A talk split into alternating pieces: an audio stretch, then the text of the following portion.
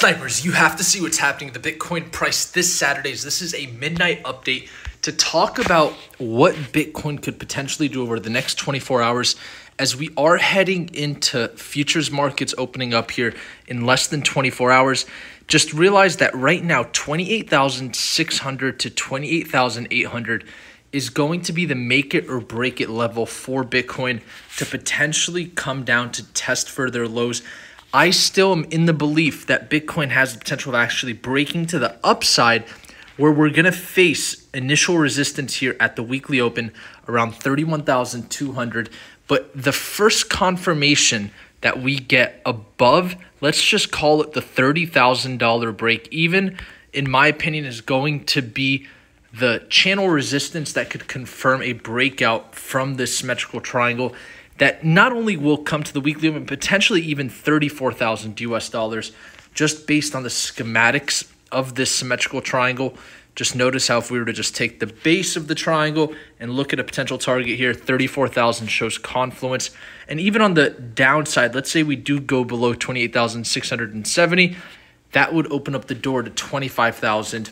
And we've been talking about this being a very important level. So it's not a surprise. Bitcoin is right at the midpoint of this channel right now. And so that's something that we always talk about here on the Snipers channel. It's that Bitcoin, when it enters a large range or a channel, it will typically find some support at the midpoint. And that's exactly what's happening right now. So I think we can call this indecision more than anything. Even the equity markets had an indecision weekly candle closing. So there is an upside potential and a downside potential. I've been more on the side that will break to the upside because of the fact that we already saw Bitcoin test 26,700 with a high volume weekly candle close. Not only that, there was fundamentals like what happened in Luna that caused that dip. And so, you know, I personally am long right now to 34,000. At that point, I might entertain some short positions on altcoins as we've been talking about here on the Snipers channel, but we'll have to see. I know this is pretty split here. For bears to be out of hibernation right now, I totally can see why.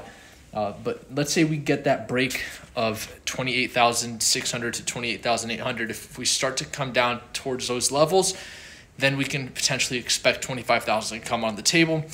I, I don't think that would happen uh, over the weekend, but just remember that the weekend is the most manipulated. So if it's going to happen, it could happen in the next 24 hours.